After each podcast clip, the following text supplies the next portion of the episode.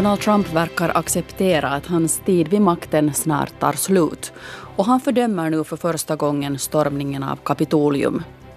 Hur reagerar Trumps anhängare på den här nya Trump?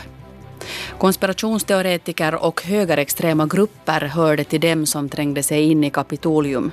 Idag reder vi ut vad vi vet om de här upprorsmakarna och vi hör varför Trump-anhängarna inte lyssnar på fakta. De närmar sig en sekt med Trump som frälsare. Ja, så säger författaren och journalisten Göran Rosenberg. Fakta har ju ingen betydelse i det här längre. Det är ju som i alla sådana här sektmiljöer eh, som det de facto är, att de blir självbekräftande. Och de ger sig inte. Så att, och, och, och när du har en sekt i USA som kanske rör sig om 30-40 miljoner människor, då är det, då är det ett stort problem. Det här är en Aktuellt 17 specialsändning som idag borrar sig ner i Trumps universum. Jag heter Anna Bäck. Välkommen. Allra först ska vi koppla in vår USA-korrespondent eh, Ville Hupa. Ville, du har just återvänt till New York och dammet ja, det har lagt sig kring Kapitoliumprotesterna. Hur skulle du beskriva stämningen i USA idag? Jag skulle säga att här ställs väldigt många frågor just nu. Man försöker få en klarare bild av det som hände på Kapitolium, varför det hände, vem som borde ha gjort vad för att stoppa det. Det är klart att Trump bär ett stort ansvar efter att ha piskat upp stämningarna och uppviglat sina supportrar, anser många, och förövarna själva förstås, upprorsmakarna, bär ett stort ansvar. Men sen ställs det också andra frågor, till exempel varför svek säkerhetsarrangemangen i Washington DC så totalt. Washingtons borgmästare har idag krävt en grundlig kongressutredning om, om allt som har hänt och tills vidare så har åtminstone tre säkerhetsansvariga tvingats avgå. Man frågar sig också vem som placerar ut de två bomber vid Republikanernas och Demokraternas högkvarter och hur kunde det här ske? Sen undrar man också att hur Trumps sista dagar nu som president kommer att se ut. Vad kan man ännu vänta sig av honom? Det är någonting som människor undrar. Och sen fick vi ju igår också veta att en 42-årig polis dog som ett resultat av de här våldsamheterna på Kapitolium. Och det att en polis dör är förstås alltid någonting som väcker rubriker i USA. Och det att det sker efter kravaller på en så här synlig och ikonisk plats som Kapitolium, som ju kallas the people's house, alltså folkets hus, det skänker ju på något sätt den här tragedin ännu ett extra lager av, av sorg och allvar. Så att många frågor, eh, en hel del bestörtning fortfarande. Trump har hållit ett tal på Twitter där han nu fördömer attacken mot Kapitolium. Vi ska höra lite hur det lät. America is and must always be a nation of law and order. The demonstrators who infiltrated the Capitol have defiled the seat of American democracy. To those who engaged in the acts of violence and destruction, you do not represent our country. And to those who broke the law, you will pay. Ville, hur har det här tolkats i USA? Nu är tolkningen av många den att det här var ett tal som han gav pressad av rådgivare och medarbetare och andra som nu är måna om att lugna ner känslorna inför det kommande maktskiftet och undvika fler konfrontationer och våldsamheter. Det här tonfallet var ju mycket försonligt för att vara Trump. Han är ju inte känd för att komma med den här typen av lugnande budskap. Eh, men hans väljare lyssnar på honom och det är ju därför hans ord väger väldigt tungt också nu när det gäller att försöka lugna ner känslorna. Så det är väl den mest utbredda tolkningen här. Vi ska höra lite hur Trump talade om framtiden. Now Congress has certified the results. A new administration will be inaugurated on January 20th. Ja, Trump erkände här att en ny administration snart tar över. Hur har Trumps anhängare tagit emot det här? No, Trumps anhängare kunde man ju först säga, de har ju varit djupt frustrerade och arga efter den här valförlusten. Och många av dem är fortfarande övertygade om, övertygade om att valet fuskades bort från dem, trots att det inte finns bevis på det. Och särskilt när deras kandidat, det vill säga Trump själv, dag efter dag i två månader har fört fram just det här budskapet, så har det förstås ytterligare piskat upp stämningarna. Nu efter det som hände i Washington DC så har vissa väljare enligt rapporter i media så tagit avstånd till honom. Jag läser här till exempel på NPR, National Public Radios sida, att, eh, om några supportrar som anser att det är helt uppenbart att Trump startar de här kravallerna. Och, och de anklagar honom. Vi ska komma ihåg att Republikanerna är partiet som vill framstå som det parti som står för lag och ordning. Och det är att det är då republikanska anhängare, trots allt, även om man kanske mer bör beskriva dem som Trump-anhängare, men det är ändå de som har startat de här kravallerna, så det är extra, en extra svår bit för republikanerna. Eh, men det finns nog inga tecken på att eh, hans kärnväljare i större utsträckning skulle ha tagit avstånd till Trump. Jag noterar här en undersökning som visar att 45 procent av republikanerna anser att stormningen av Kapitolium var berättigad. Det är en gallup som är gjort av organisationen YouGov. Och 43 procent, det vill säga lite färre, anser att, att det var fel.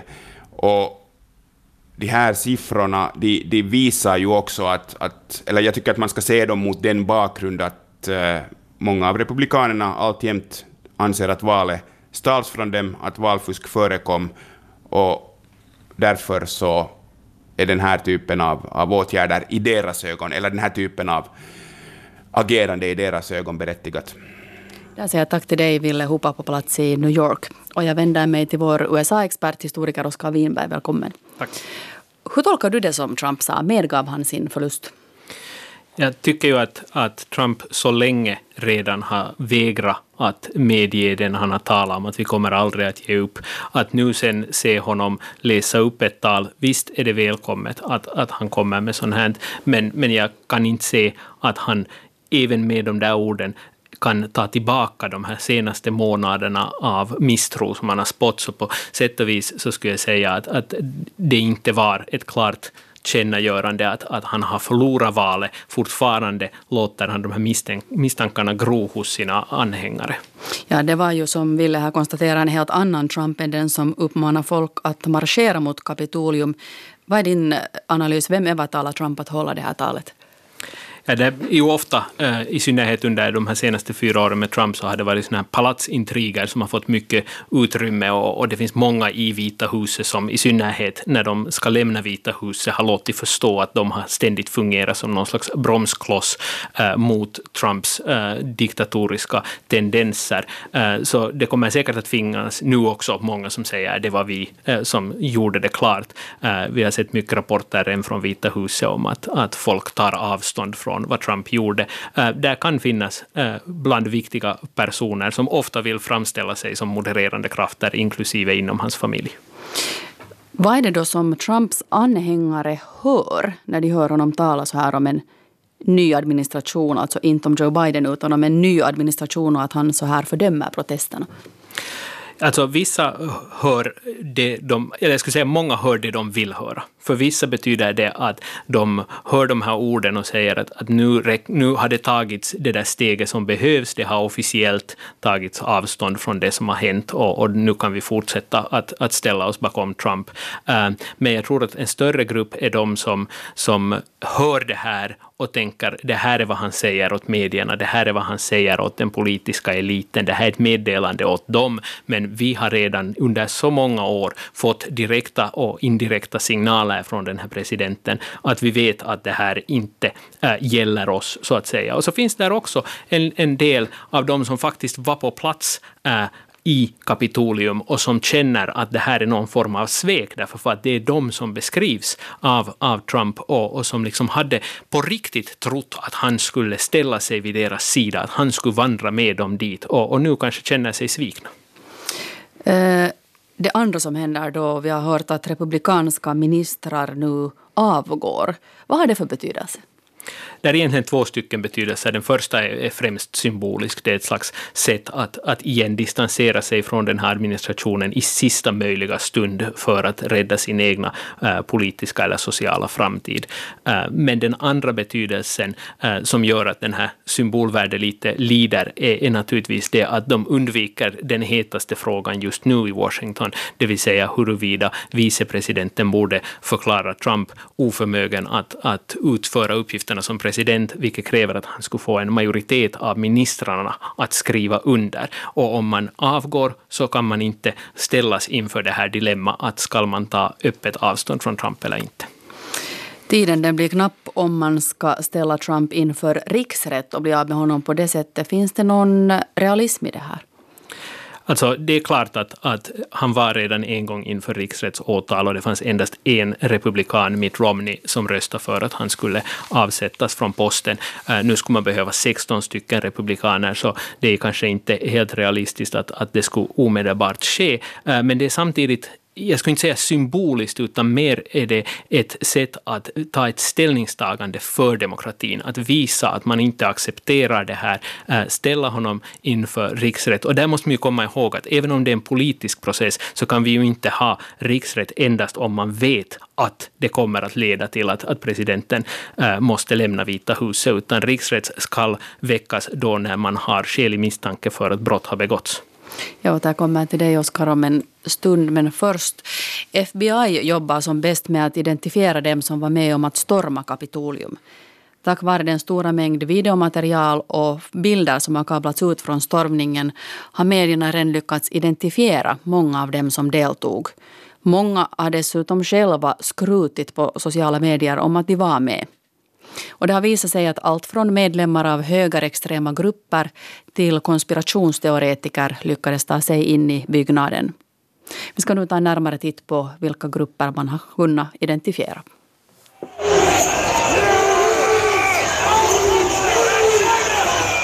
I otaliga videor och foton kan man se och höra hur demonstranterna stormar kongressbyggnaden och hur de far fram inne i byggnaden, förstör och stjäl saker. Många av dem som man redan har identifierat har länge varit aktiva på sociala medier och varit med och demonstrerat för Trump förut. Den person som har fått mest uppmärksamhet och som säkert de flesta har sett foton av är en man klädd i pälsmössa med horn, bar överkropp och målat ansikte. Bilden av honom där han poserar i talarstolen i plenisalen i kongressen har spridits överallt. Han har identifierats som en välkänd supporter av Qanon, en högerextrem konspirationsteori. Enligt den leder Trump en hemlig kamp mot ett internationellt nätverk av satansdyrkande pedofiler. Mannen kallar sig själv Qanon-shamanen och har tusentals följare på sociala medier.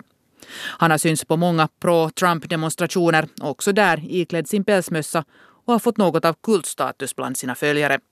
På sociala medier ger han uttryck för många olika extrema åsikter och konspirationsteorier. In order to beat this evil occultic force. You need a light occultic force. You need a, an occultic force that is of the side of God, of love. Här förklarar han under en demonstration hur man behöver en styrka som är på Guds och änglarnas sida för att vinna över det onda nätverket. En annan grupp som kan ses storma Kapitolium är högerextrema Proud Boys. Organisationen som grundades år 2016 är mot immigration och bara män är medlemmar. En av gruppens medlemmar twittrade en selfie inifrån Kapitolium och direktsände också därifrån på sociala medier.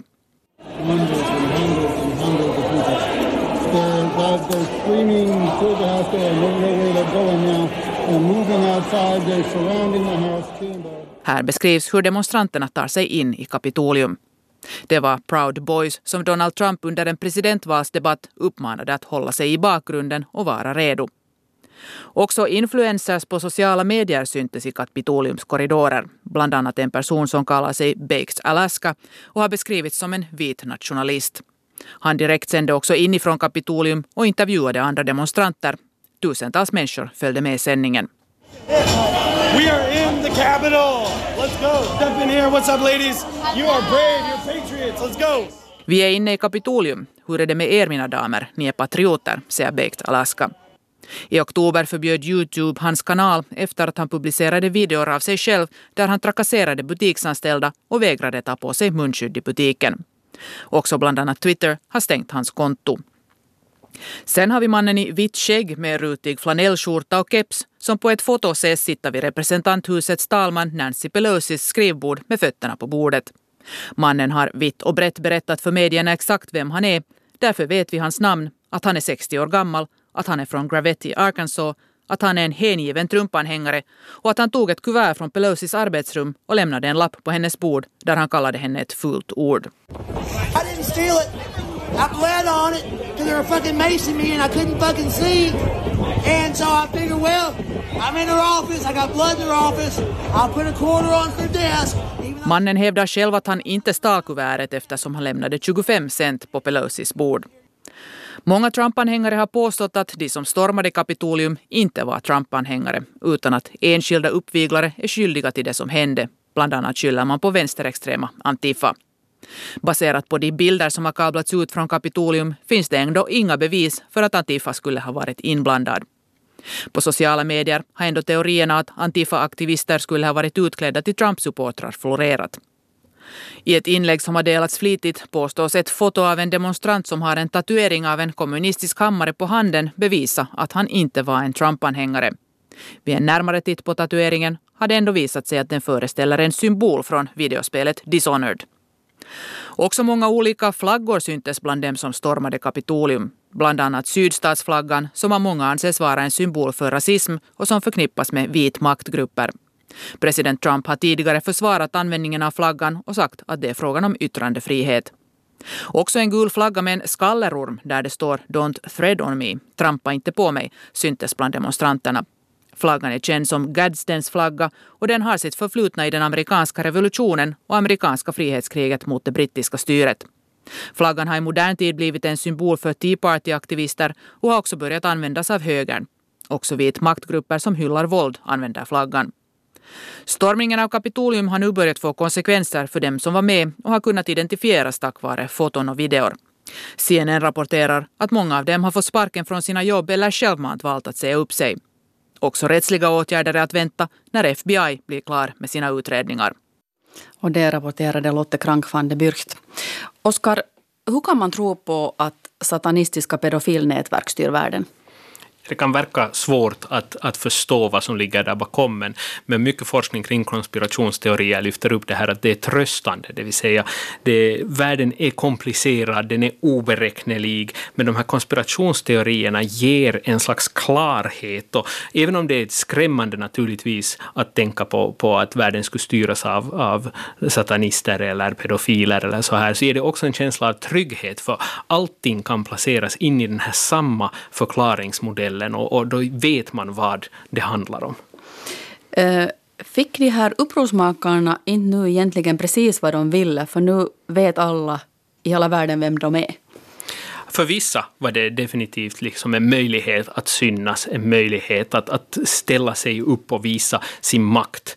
Uh, det här är vad vi kan göra om, om vi sätter liksom den sidan till. Um, sen för andra så fanns det ju faktiskt seriösa förhoppningar om att man kunde ändra det här valresultatet och, och vi vet på grund av uh, bomberna som hittades där eller vapnen som hade tagits med, bundbanden som de hade kommit förberedda med för att uh, uppenbarligen ta, ta fångar, uh, att där fanns en agenda som sträckte sig långt längre än, än vad de lyckades uppnå. Och sen har vi ju den här mängden av folk som var med i det här och nu när de börjar identifieras, när medierna eller FBI knackar på dörren, eh, så vill de absolut inte eh, kopplas ihop med det här och, och, och känner att det har förstört deras liv helt enkelt.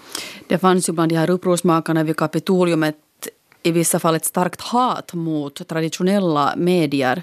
Hur tycker du att de här medierna har skildrat Trump och hans anhängare? Det här är en debatt som har förts under hela den tiden som Trump har suttit i Vita huset och under hans eh, presidentvalskampanj. Eh, och det är en svår fråga som har många sidor, men vi kan lite simplifiera den och tala om två saker. Det ena är då den här tanken att den här elitmedian eh, skulle representera kusterna, i synnerhet New York och Washington DC, och inte förstå sig på folket, här med citationstecken. Och där talar man ofta då om sån här flyover country, att kuststäderna däremellan flyger de från New York till Los Angeles och så vidare. Och det där enorma USA som ligger däremellan är någonting som de aldrig bekantar sig med och att det finns liksom ett förakt mot det. Samtidigt måste man komma ihåg att de här journalisterna, även om de ofta är bosatta i New York eller i Washington, eh, helt på grund av hur mediestrukturerna ser ut i ett så stort land som USA, eh, så kommer de från överallt i landet och från olika bakgrund. Och under de här åren med Trump i Vita huset så har det funnits eh, ett enormt försök från de här stora mediehusen, från New York Times, Washington Post eller CNN, att åka dit ut i det här så kallade flyover country. Och det har också kritiserats i viss mån att de i så stor grad har gjort reportage, vänliga reportage, såna positiva reportage där de försöker förstå Trump-anhängare på ett sätt som aldrig gjordes under åtta år med Barack Obama i Vita huset till exempel, och hans anhängare. Jag sitter här med historiker Oskar Winberg och vi fortsätter om en liten stund. Men här ska vi koppla in författaren och journalisten Göran Rosenberg som länge har följt USA och har skrivit boken Friare kan ingen vara. Jag målar upp de olika bilderna av det som skedde i Kapitolium för Göran Rosenberg den ena sidan som såg upplopp och våld från Trump-anhängare och sen den här andra sidan som såg en i grunden fredlig protest som gick överstyr på grund av enstaka rötägg. Och där kanske också vänsterradikala krafter som Antifa spelar en roll. Vilka risker finns det i det här att människor verkar leva i så olika parallella verkligheter? Så här svarade Göran Rosenberg. Ja, men riskerna är ju så uppenbara och vi ser dem nu. Det är ju, det är ju så att man inte längre kan eh, kommunicera med varandra. Det som kännetecknar ett sånt samhälle är ju misstro och misstänksamhet och, och till och med hat. Och det är ju inte bara parallella verkligheter som möjligtvis kan jämkas samman eh, om man bara får en stund på sig utan det är konspiratoriska verkligheter. De är själv självbekräftande och, och, där är skillnaden mellan sanning och lögn helt utsuddad. Och det gör att man inte längre kan kommunicera. Det går inte att säga till de här människorna jo men valresultatet är, det var riktigt, det är certifierat, det är 100 procent eh, att allt det här stämmer. Och de kommer fortfarande att säga att nej det gör det inte därför att här ligger någonting djupare, någon konspiration bakom. Så att eh, risken är ju naturligtvis att ett, ett, samhälle, ett sånt samhälle inte längre kan kan förbli fredligt i någon sorts djupare mening. Alltså att människor lever samman i någon sorts samförstånd och samverkan. Vad skulle då få de här människorna att tro på att det var ett rättvist val? Ingen aning. Just nu vet jag inte vad som skulle få dem att tro på det. Därför att fakta har ju ingen betydelse i det här längre. Det är ju som i alla såna här sektmiljöer som det de facto är, att de blir självbekräftande. Och de ger sig inte. Så att, och, och, och, när du har en sekt i USA som kanske rör sig om 30-40 miljoner människor, då är det, ett stort problem. Och jag ser Republikanerna och hela den sfär som de nu har bildat i det amerikanska samhället där eh, misstron mot, mot valet är, är utbredd. Det ser jag som en, som en sekt. Och jag vet inte hur man kommer åt en sån.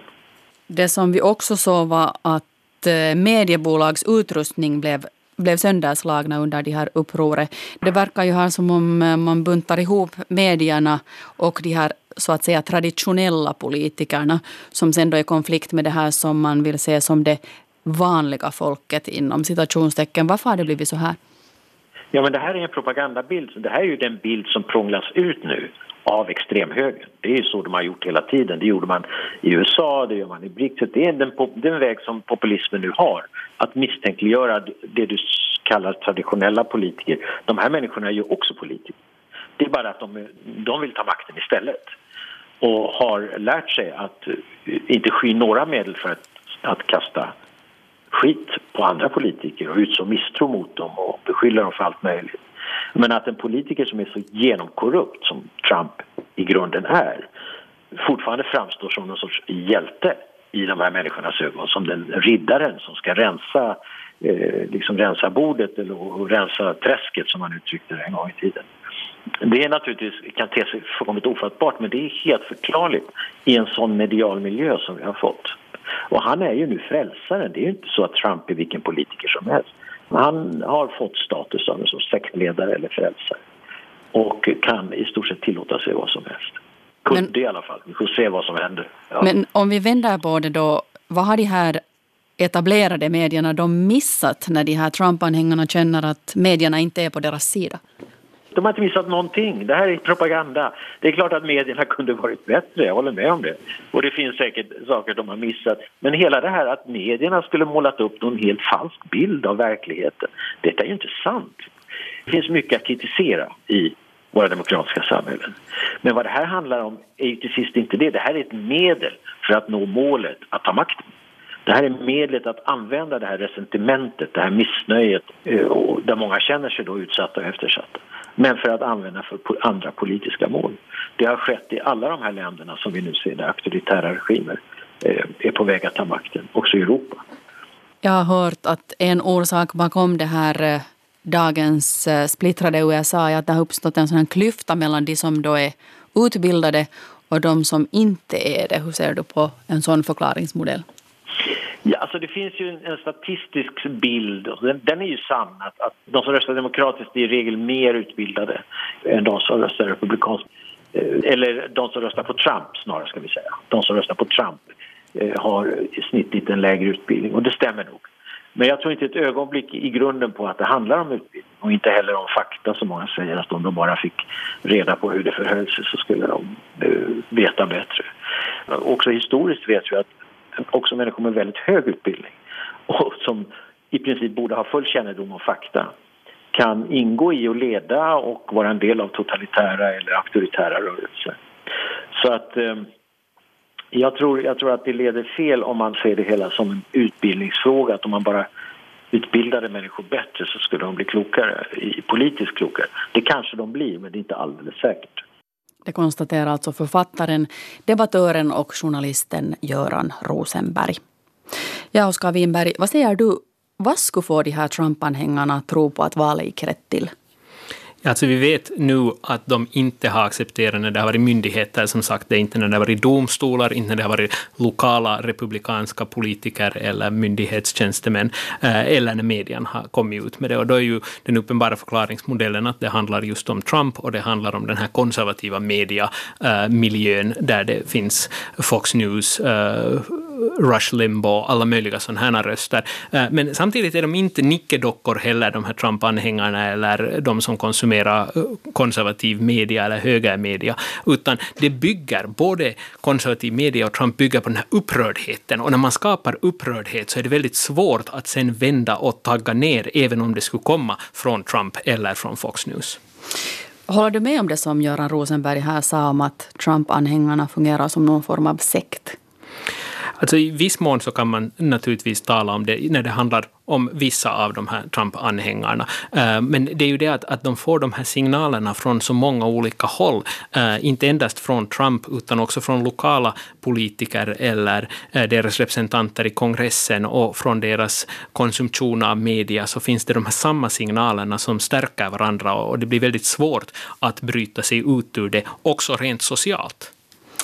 Ja, är det då en ideologi som förenar de här Trump-anhängarna? Jag har svårt att se det som en ideologi, utan istället så skulle jag tala här om, om det begreppet som statsvetare har kallat för megaidentitet. Det vill säga den viktiga frågan här är, är rasidentitet, religiös identitet, social identitet.